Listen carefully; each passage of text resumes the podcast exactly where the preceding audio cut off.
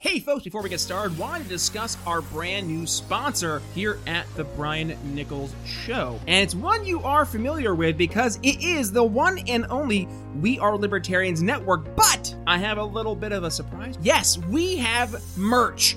The We Are Libertarians store is alive and active, and it can be found in the show notes. And guys, I, oh my goodness, we have some fantastic um, some fantastic shirts. Uh, so we have some We Are Libertarian shirts, uh, both with the new logo um, that was re- recently designed, but also the the uh, the old OG logo, logos, one with the Statue of Liberty um, and the Sunburst. Uh, we also have uh, I uh, I Heart Roads or I Heart My Roads, My Road. Um, yours truly, the Brian Nichols Show. We have our brand new super super schmexy Brian Nichols Show logo there on a, a couple of shirts. Um, we have polos, we have posters, we have magnets, we have masks. Masks are pretty much mandatory everywhere. If you need a mask, get a Brian Nichols Show mask or a We Are Libertarians mask. You need a coffee cup or a, a knit beanie. I call them a toque up in northern New York, but everybody says I'm an idiot because I say toque and not beanie. Whatever. But you can get that too, and it does say We Are Libertarians, of course. Um, Gingerarchy has uh, some uh, some great shirts there as well. Another one of our fantastic shows. So click the link in the show notes. Support the We Are Libertarians store, but support your friends here at We Are Libertarians by rocking some awesome merch. So, with that, on to the show. Can I pause for a second and, and just note that uh, we got Brian on here who's getting uh, Congressman Massey on, and our typical lineup includes like homeless people that believe in Bigfoot. Welcome to the Brian Nichols Show, your source for common sense politics on the We Are Libertarians Network. The Brian Nichols Show is the fastest growing liberty podcast that brings together people from all means of political thought as we seek to have meaningful conversations about the issues you care about. At the Brian Nichols Show, our goal is to leave the audience educated, enlightened, and informed. And now, your host, Brian Nichols. Folks, another week, another show. Brian Nichols here on The Brian Nichols Show. Welcome back! If it's your first time, well, first and foremost, welcome to The Brian Nichols Show. I am your humble host, Brian Nichols, and if you're a returning guest here in The Brian Nichols Show, well, then you know it's in store, right? It's, it's another phenomenal guest, and in keeping in, uh, in, I don't know why it ended up this way, but in the, uh, the, the three in a row blue check marks on my show this, uh, this week, I'm joined by continuing that trend, Brad Polumbo. Now, Brad is a, a familiar guest and name from the show, uh, joining us way back in uh, January of 2019. And at the time, Brad was actually just starting off his venture at the Washington Examiner, um, and now he is he's branched out into so many different areas. Um, so I wanted to have Brad back on the show, obviously, to discuss all that's been happening in his life, but also to discuss one area that he's taken a particular interest in, that is specifically working with FEE. Uh, which obviously, for those of you who are not aware, FEE is uh, one of the nonprofits out there, the Foundation for Economic Education. Uh, great, great organization. And uh, with that, Brad actually has been working a lot on criminal justice reform and focusing specifically on libertarian approaches to uh, CJR and how we can actually bring uh, options like qualified immunity, right, to the table. Um, focusing on things like uh, ending um, the uh, the no knock warrants, and and we discussed this in depth uh, today. So so with that, uh, if, if you find value in today's show, especially with all that's going on in the world, share today's episodes. And one of those episodes is a great uh, a great opportunity to share ideas with somebody out there. And hey, that's how we actually uh what win, change the future, make things better. Uh, and it starts with uh changing people's minds. So with that being said, on to the show, Brad Polumbo here on the Brian Nichols Show. Hey, thanks for having me. It's good to be back with you. Great to have you back. You've been busy in life. You've so you were back on the show. Let's see, it was January of 2019. So we were at that point about one year into the Brian Nichols show, and here we are a year and a half later. Um, I've been busy, obviously, you know, working here at the show and, and growing the network, and and you've been busy both in in your professional career, but also in your personal life. So when we last spoke to you, I know you were you were working at the Washington Examiner, um, doing a lot of uh, contributing work over there. What's going on since uh, we last spoke? Are you still the examiner, or are you onto a bigger and better things? Right. So I uh, went from being a contributor to the Examiner to working there full time on the commentary page staff for a year uh, on a one year fellowship through the Charles Koch Institute. Now I've just come off of that. I finished um, a couple weeks ago, and I am right now just going it freelance and seeing how that goes. I've got a twice weekly column at the Examiner and then a new part time fellowship at the Foundation for Economic Education. Um, my background is, is, in economics and undergraduate, and that's one of my main uh, areas that I've kind of written extensively about. So I'm also writing twice weekly there. I'm kind of trying to patch together um, a space to write libertarian conservative journalism um, because it, a bunch of different places and patch that into kind of one coherent full-time work and voice uh, because unfortunately you know there's not really a, a, an anywhere in conservative news these days that has that kind of liberty conservative angle. And then libertarian media is great uh, in some in some ways, but then it doesn't. If you are if you're more on the conservative spectrum of libertarianism, or your goal is to reach conservatives, then writing for uh, Libertarian Republic or Reason doesn't get you there as quickly as as it does if you can actually infiltrate the conservative media. Um, so that's kind of where I am right now. I'm looking for uh, what's next, but I'm very excited about the fellowship and about keeping writing for the Examiner. Uh, and there's so much to write about that I've been I've been busier than I even imagined since I went f- just to freelancing. I was gonna say you not only have you been busy, but your articles are definitely getting a lot of attention by some very notable people. I mean, just today here we're recording on June 11th, and uh, you know I'm, I'm, scrolling through Twitter and I say, oh look at that, Rand Paul tweeted an article from FEE. Wonder who it's from? Oh, it's from Brad Polumbo. How about that? Who's also on my show tonight? and, and, and I'm like, wow, just you're i mean literally you you are are having influence. Your words are now reaching a larger audience and they actually have policy ramifications. Brett it's got to be pretty cool because i mean uh, let's let's be transparent to the audience. You're not exactly some old fart right? I mean you're you're still in your what early mid 20s i'm 23 20, 23 and you're being retweeted by the the junior senator from kentucky. I mean that's absolutely phenomenal. I mean, from not only a, a professional career standpoint, but I mean, personally, you, you gotta feel like that. That's just cool, right?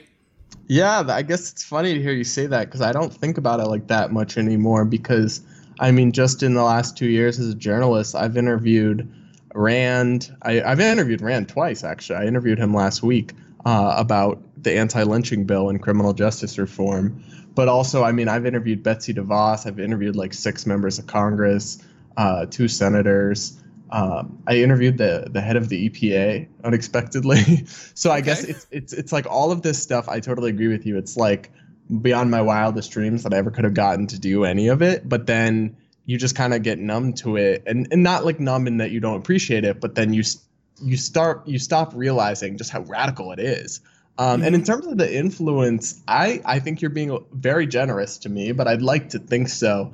Uh, I guess I would say like I've written about Rand um, Paul and Kentucky and um, Breonna Taylor and no knock warrants twice. Both times Rand's got tweeted out the article, shared on his Facebook page, and now today he just introduced a a bill um, called named after Breonna Taylor that would eliminate no knock warrants entirely. Which for your audience no knock warrants are when the police can burst into your home and they don't even have to announce that they're police. So for all you know, you, they're random burglars, and that often results in like gunfights, and that's what got Breonna mm-hmm. Taylor, a Kentucky African American woman, killed.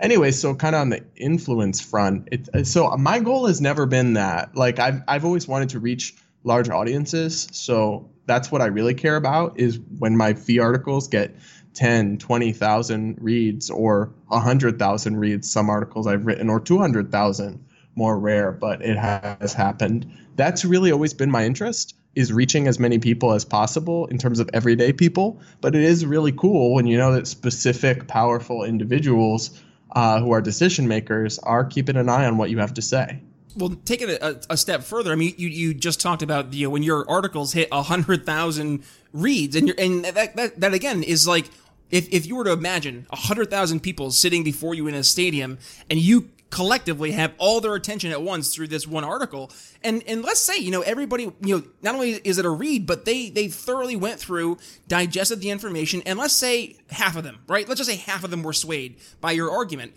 Then that's 50% of the you know 50,000 people that now maybe you have offered a policy position that maybe they did not consider in the past that now they're actually on board with. And i mean i think Brad, don't undersell yourself because that actually does mean something when people are going to the, the, the, ballot box. And I think we are starting to get to an era, especially here in uh, a COVID 19 lockdown world, where everybody pretty much has all of their, you know, their, their external whatever it is stimuli that, that gives them that release in life it's basically shut off. If you go out with friends on the weekend well sorry you can't go out. If you want to go out and uh, you know uh, go to a, a, beer garden well sorry that, that's that's closed down right now. Uh, you want to go to the movie theater? Well good luck. You have to sit home and watch it on netflix. So people are constantly tuned in and plugged into what's happening in the world right now.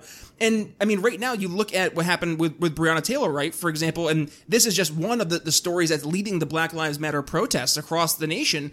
Um, but I mean, libertarians, we were sitting here uh, back in, in March, and we I actually I did an episode uh, over on the uh, the Friends Against Government podcast, and uh, the podcast episode name was his name was Duncan Lemp because Duncan Lemp had the exact same basically situation happen to him a no knock raid at I think it was four or five in the morning. Um, you know they they storm his house and they, they, shoot him in bed and they throw you know flashbangs and such into his home. And I mean libertarians have been some of the, the loudest voices when it comes to discussing the, the, the criminal justice issues that are, are not only impacting uh, you know minorities disproportionately but honestly we're just we're gonna have to be really honest about what the issue is. It is a police violence it's a it's a state violence that that is really the overarching issue. It's not necessarily against one particular group of people. It's that we have to recognize that we are all being negatively impacted by the state. And let's start to have a conversation about looking at the root of the, the issue. What's the actual cause of the, the, the problems we're seeing? And I think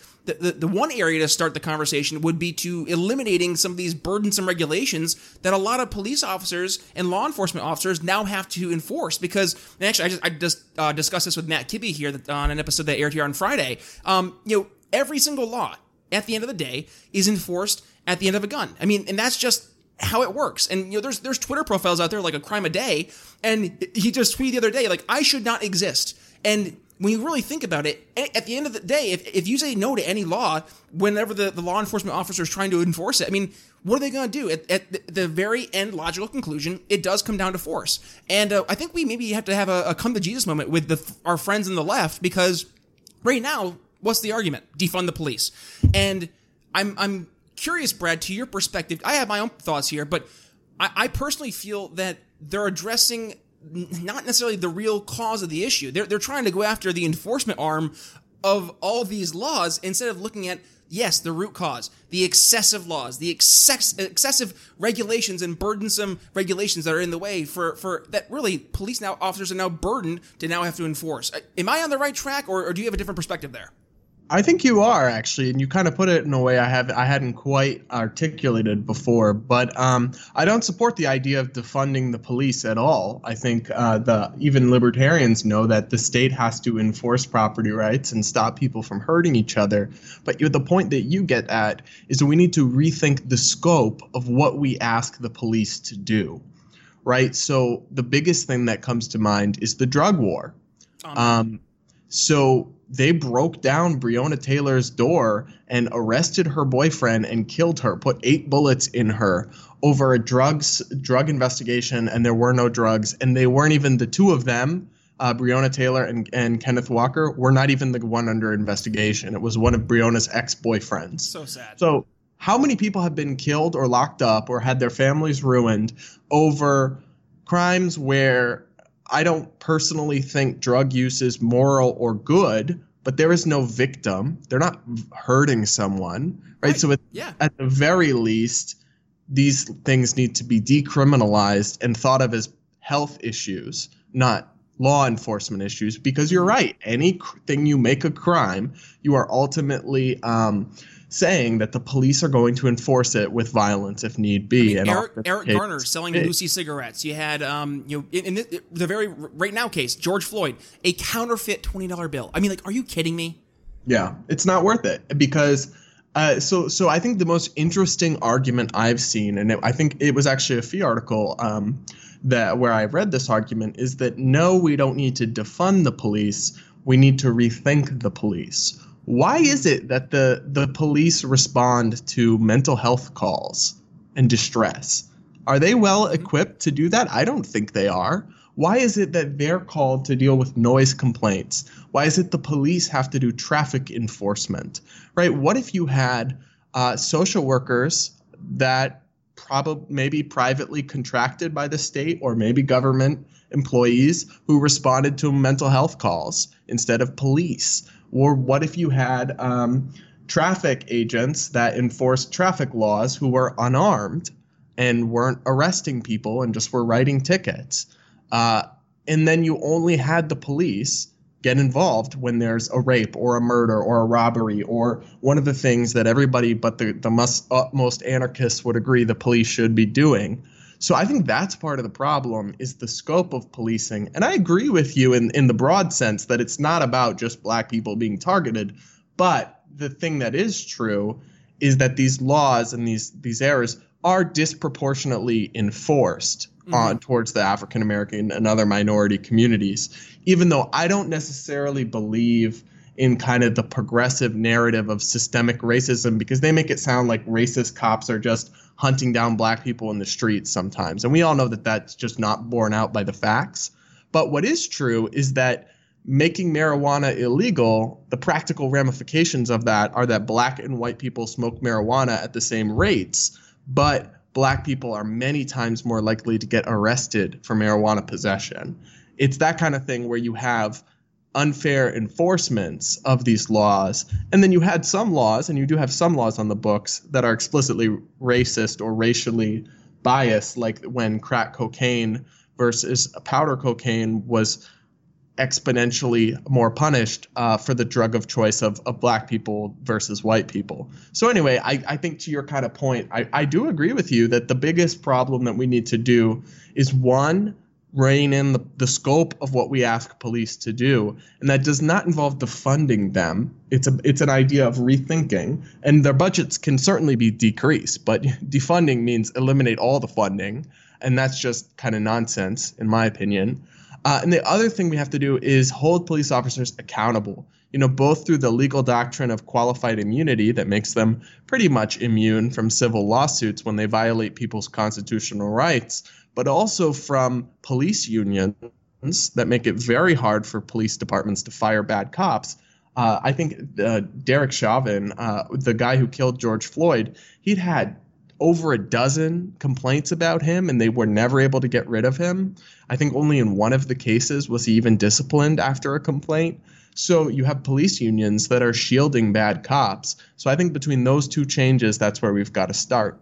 Well, you, you, it's like you knew where I was going to head with that because right now we actually have right. Uh, it's the first ever tripartisan piece of legislation, and that is one Justin Amash, libertarian congressional representative from the great state of Michigan, uh, putting forward an end to qualified immunity, and now he has the support of both his Republican uh, one, well, at least one Republican counterpart, and a, a, a number of, of Democratic uh, counterparts as well in in the Congress. And uh, this is exciting because right now, not only are we seeing that there's a real push to, to really look at ending qualified immunity. But I mean, come on. We have the lib- the only libertarian in Congress being the face of that that entire movement. And and then it drives me crazy because Brad, I'll look on Twitter and I'll see you know some faceless you know Twitter profile say, "Well, seems like all your friends that are libertarian are staying pretty quiet right about now." And I'm like, have you been living under a rock? Because the only people I've been seeing on Twitter have been libertarians who've been just screaming from the mountaintops, "We told you so!" And and like I'm just I'm I'm trying to understand why there's just such a disconnect with, with some people,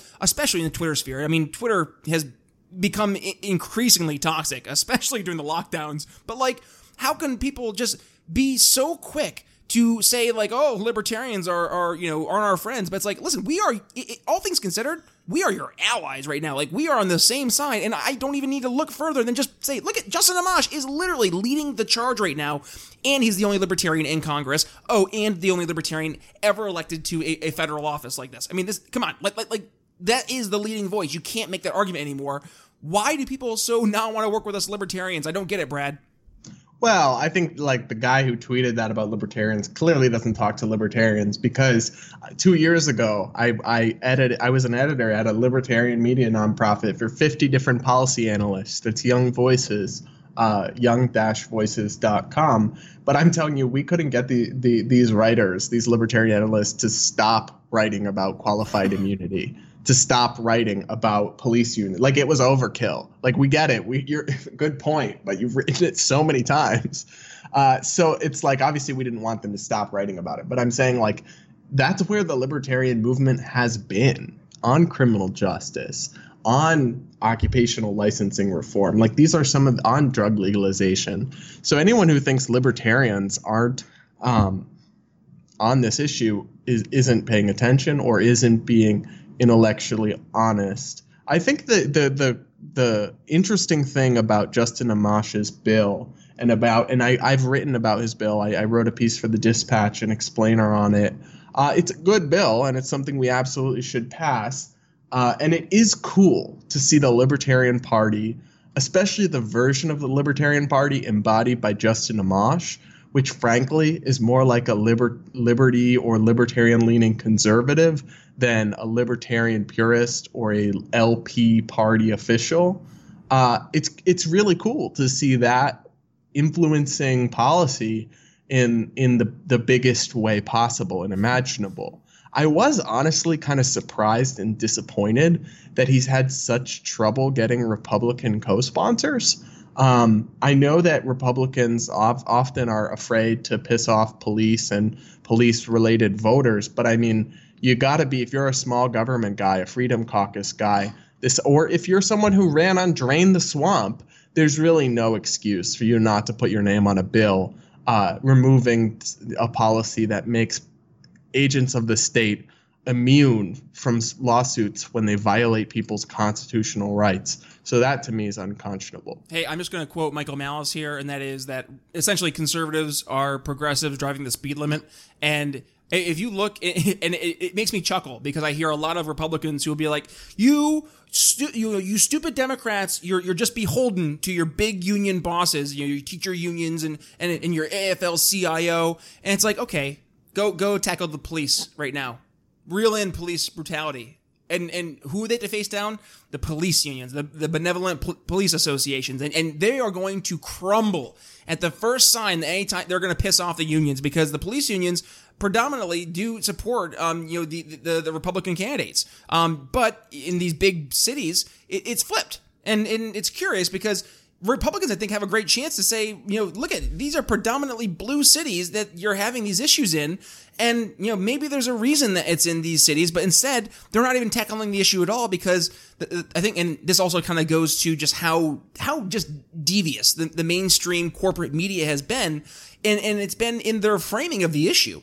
And and you have you know some of your your more you know rural you know what's the uh the old uh, TV show um Andy Andy Griffith show with the the old cop and you know he was just the guy that everybody knew. Like you know if you had to go with any problem you know, your truck broke down oh you go give uh know Sheriff Bill a call and he'll come and help you out like now the, the relationship between the public and the police is entirely perverted. I mean, there was a meme I saw back probably 10 years ago when I was still a, a Republican, and it made me uncomfortable because it was so true, but I couldn't acknowledge it. And it was, I, I resent the fact that whenever I see a red, white, and blue lights behind me, that I get nervous instead of feeling safe. And, and I think that feeling there for me spoke to really the feeling that I think a lot of more you know white Americans, but also a lot of let's say dare uh, you know dare I say conservative Republican voters need to have that feeling. You know, whenever you see the, the red, white, and blue behind you, and you're like that, that gut feeling in your stomach, that's what you know. Prim,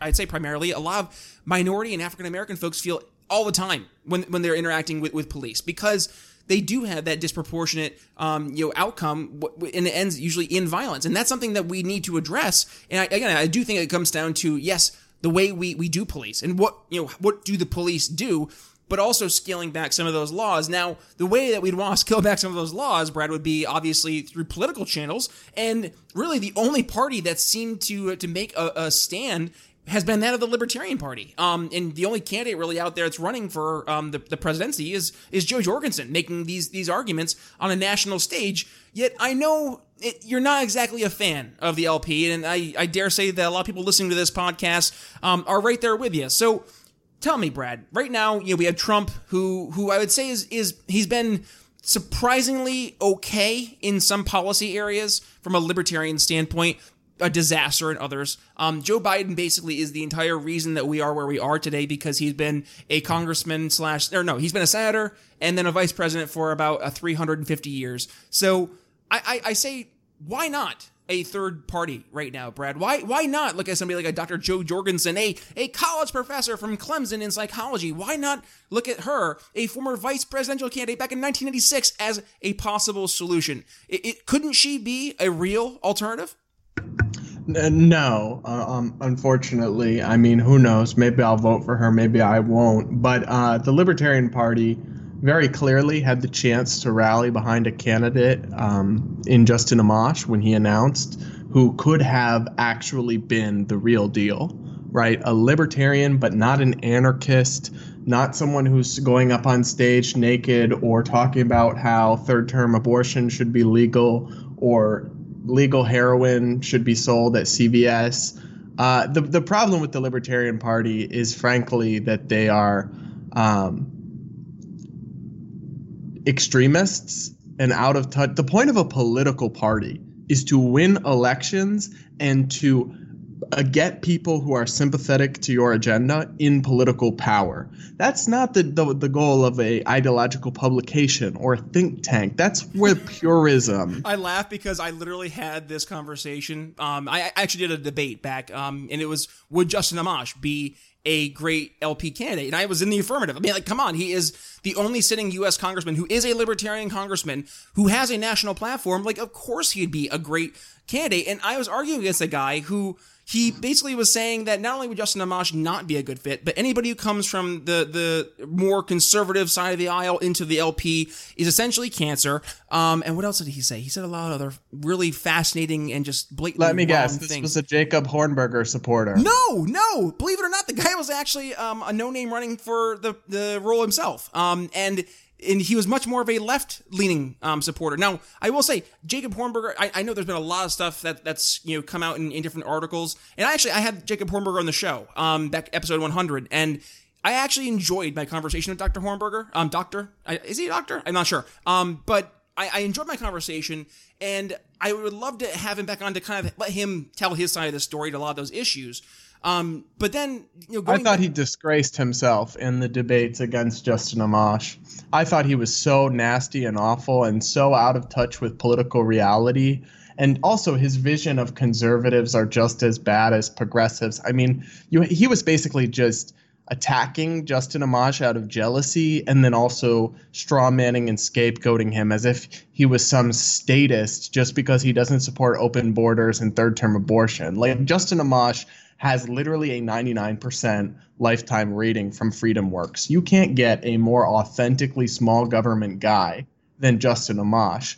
So I thought that I thought that Jacob was just really all over the place, and I, I, I was really disappointed and put off. And but it's not just him as an individual. That's basically what the Libertarian Party is. Is these rigid ideologues who are not libertarians, but they are anarchists and they think anybody who doesn't support privatizing the military is basically a statist and they won't nudge from anything except total open borders uh, heroin on demand right? Like i'm they're just so out of touch with political reality and if what you want to see this is what i want to see in our politics is on all the issues of the day move in a libertarian direction right? Drug decriminalization stop the drug war, criminal justice reform, lower taxes, reduce deficits, fe- shrinking the federal government, rolling back o- occupational licensing reform. Like there's so many ways in which our politics could be moved in a sensibly uh, libertarian direction that are supported by broad swaths of the public. Everything I just said. But when you make the face of your movement and your political party, which is not where purism belongs, when you make it rigid ideologues and i'm a registered libertarian. I actually i don't know that i've told anyone that but that is true. I have been since i was old enough to vote. Uh, i voted for gary johnson.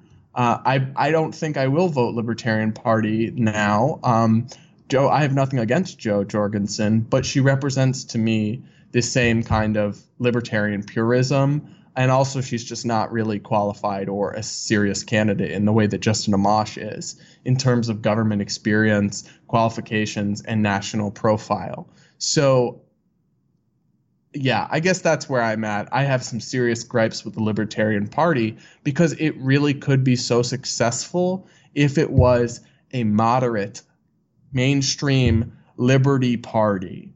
And that's just the farthest thing of what it is now. See, I kept my mouth shut that entire time, Brad, because you pretty much said you, you proved my point. Okay, in, in, about two and a half years worth of this show, um, you know, from day one, I was saying the liberty nobody's to take the Libertarian Party seriously until the Libertarian Party takes itself seriously. Um, and, and you, you hit the nail on the head because the problem with the Libertarian Party, yes, principles are great, but you have to talk about principles to your average person. And I think the problem with a lot of libertarians is that we think that if we were able to, you know, speak to people with our 99 level libertarian knowledge and, you know, they're at level one, that they're going to be able to digest exactly what we're telling them. I mean, like, going from we are going to go from a, a, complete welfare society both in terms of its corporate welfare and per, you know our societal welfare to a, a libertopia overnight. Your average person's brain cannot comprehend that middle ground.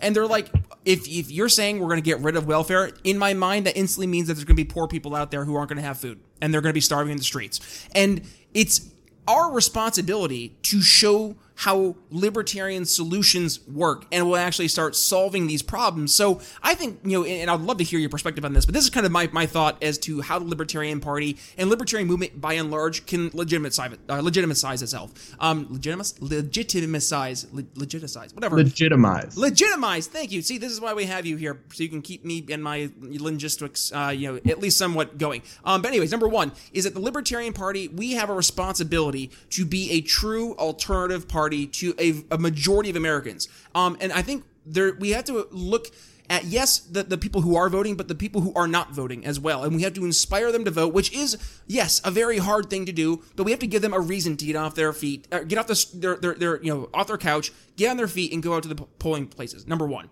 then step two we have to have as a libertar- uh, libertarian movement we have to start creating solutions and offer them to people and say, here are the answers to the middle ground question. Because once we start having libertarian solutions, you know, a libertarian nonprofit that focuses on uh, helping, you know, a community for uh, uh, vaccinations, let's just say, right? If you were to have that libertarian you know solution in place already and somebody says well what are we going to do to help provide health care for you know low income families? You can say here's an example right here. They do great work in you know this community. If we were able to you know let each community have something like this then this you know, would help solve x problem.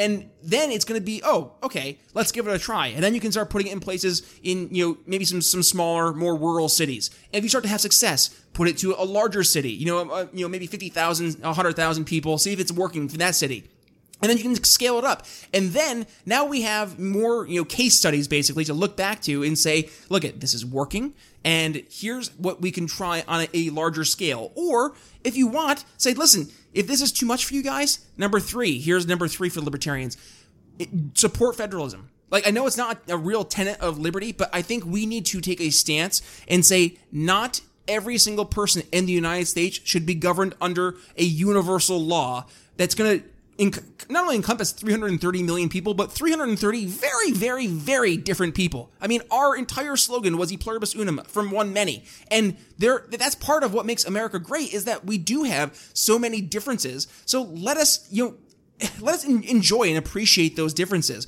And if you don't want to, you know, associate, as, you know, is, is New York, right? If you don't want to associate with those rednecks in, in Alabama, then then you, I don't think you should be forced to.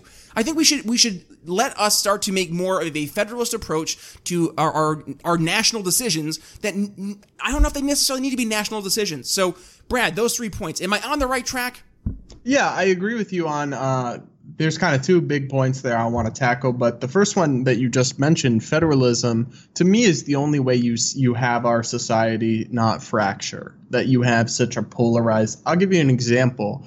Uh, I am a pro-life voter and a, a pro-life person, uh, but I believe that we should repeal Roe v. Wade and send it back to the states. Let every state make their own abortion laws. Ultimately, we have to let California be California and Texas be Texas if we want to preserve the union, because we cannot continue to go down this road of uh, hyperpartisanship, of increasing radicalism, increasing animosity, and federalism, where is basically a, a really good step to get there. Uh, because coexistence and pluralism are two of the things I really deeply believe in, and I think that federalism is is one of the the key ways that you have to get there. Um, in terms of the other point, uh, in terms of what libertarians, how libertarians or libertarian leaning people could get elected. Uh, from the Libertarian Party, it's hard now to even envision this because the Libertarian Party has established itself the way it is and has the image in the public eye that it has. Um, and also, I, it's hard because we have such a dominant two party system. But frankly, if I was a libertarian, regardless of whether and maybe you know what this is what I might do. I've always I've always thought about writing running for office actually, uh, running for state senate. Uh, I would run on cutting your taxes, reforming the criminal justice system, rolling back occupational licensing, um, and promoting school choice and maybe one or two other things. But I would pick the five libertarian issues that are the most consensus and popular, make that my platform. I, I smile because it's like right now you could have any libertarian candidate out there, and you know what? Heck, this will be a great free consult, uh, you know, consult, consultating uh, session here with, with Brad and I.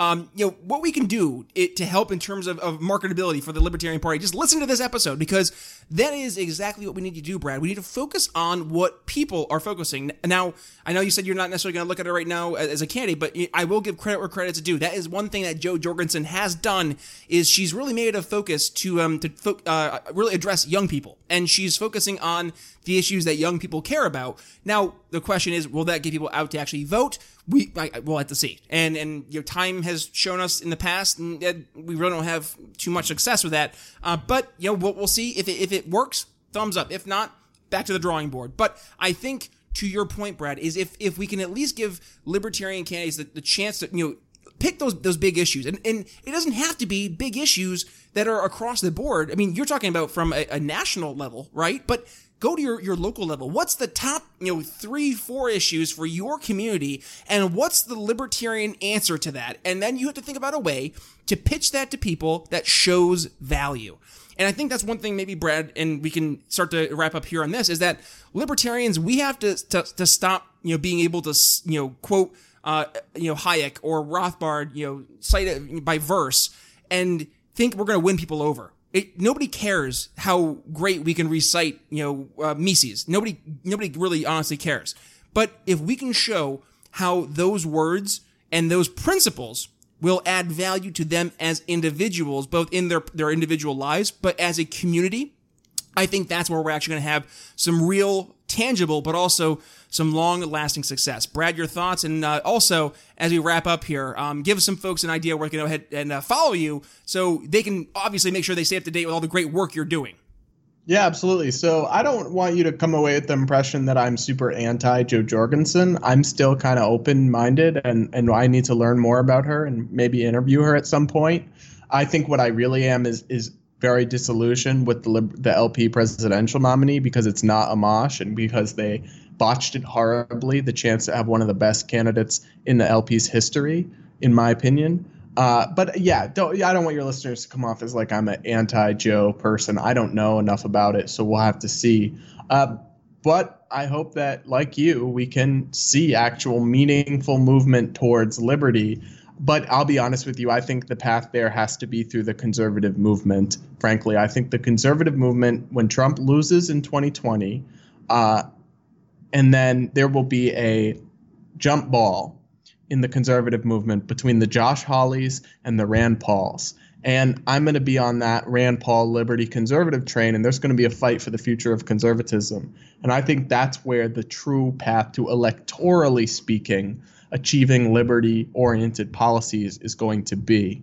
Um, I guess so. That will be my my parting wisdom for this free consulting session. But yeah, people can uh, go to my Twitter, which is at Brad underscore Polumbo, P O L U M B O. And while they're there, they can click the link to sign up to my weekly newsletter, and they can always read my writing at the Washington Examiner and FEE. Uh, but thanks again, Brian, for having me on uh, and this conversation For sure. And for our audio only listeners, Brad gave you the plugs. But for those of you who actually diligently look at the show notes, I will include all the links to uh, Brad's social media, but also all the areas you can find his great work. So, with that being said, Brad Polumbo, thanks for joining the Brian Nichols Show.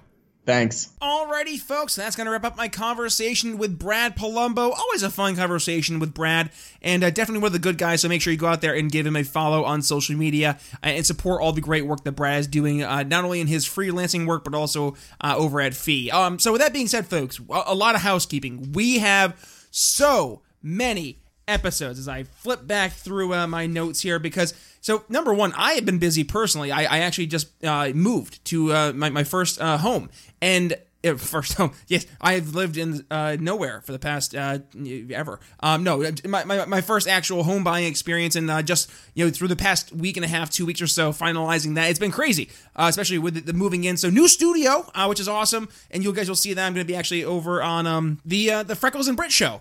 so that's going to be a lot of fun coming up here this this weekend. So if you're if you're looking for for that, you can actually see my my video, and you can see the new the new studio behind there this weekend. So I'll make sure I, I re-air that or or at least uh, retweet it over on Twitter at B Nichols Liberty. And that leads me to uh, pushing you guys to just follow me on social media if you have not yet at B Nichols Liberty, uh, both on not only Twitter but also Facebook and Minds.com. Um, and I, again, I'm trying to get more active on Minds. I, I hold me to it. I, please hold me to it. Um, but also, guys, uh, with that being said, if you enjoy today's episode, I, I said this in the beginning of the show please share with a friend. This is one of those episodes I, I, honestly believe when you share it with, with someone, they they could see the value in in the the ideas that we're, we're presenting as as real legitimate alternatives. And and right now people are are looking for answers because they, they look at the, the people who are in charge and they're like, I don't know who to believe, who to trust. And and we have a chance right now as as people who embrace the ideas of liberty to say, hey, listen, this, this is right now an opportunity. And, and this is how we accomplish the, the very common goals that we do share. So otherwise, 37 of you have given us a review over on Apple Podcast. Bravo.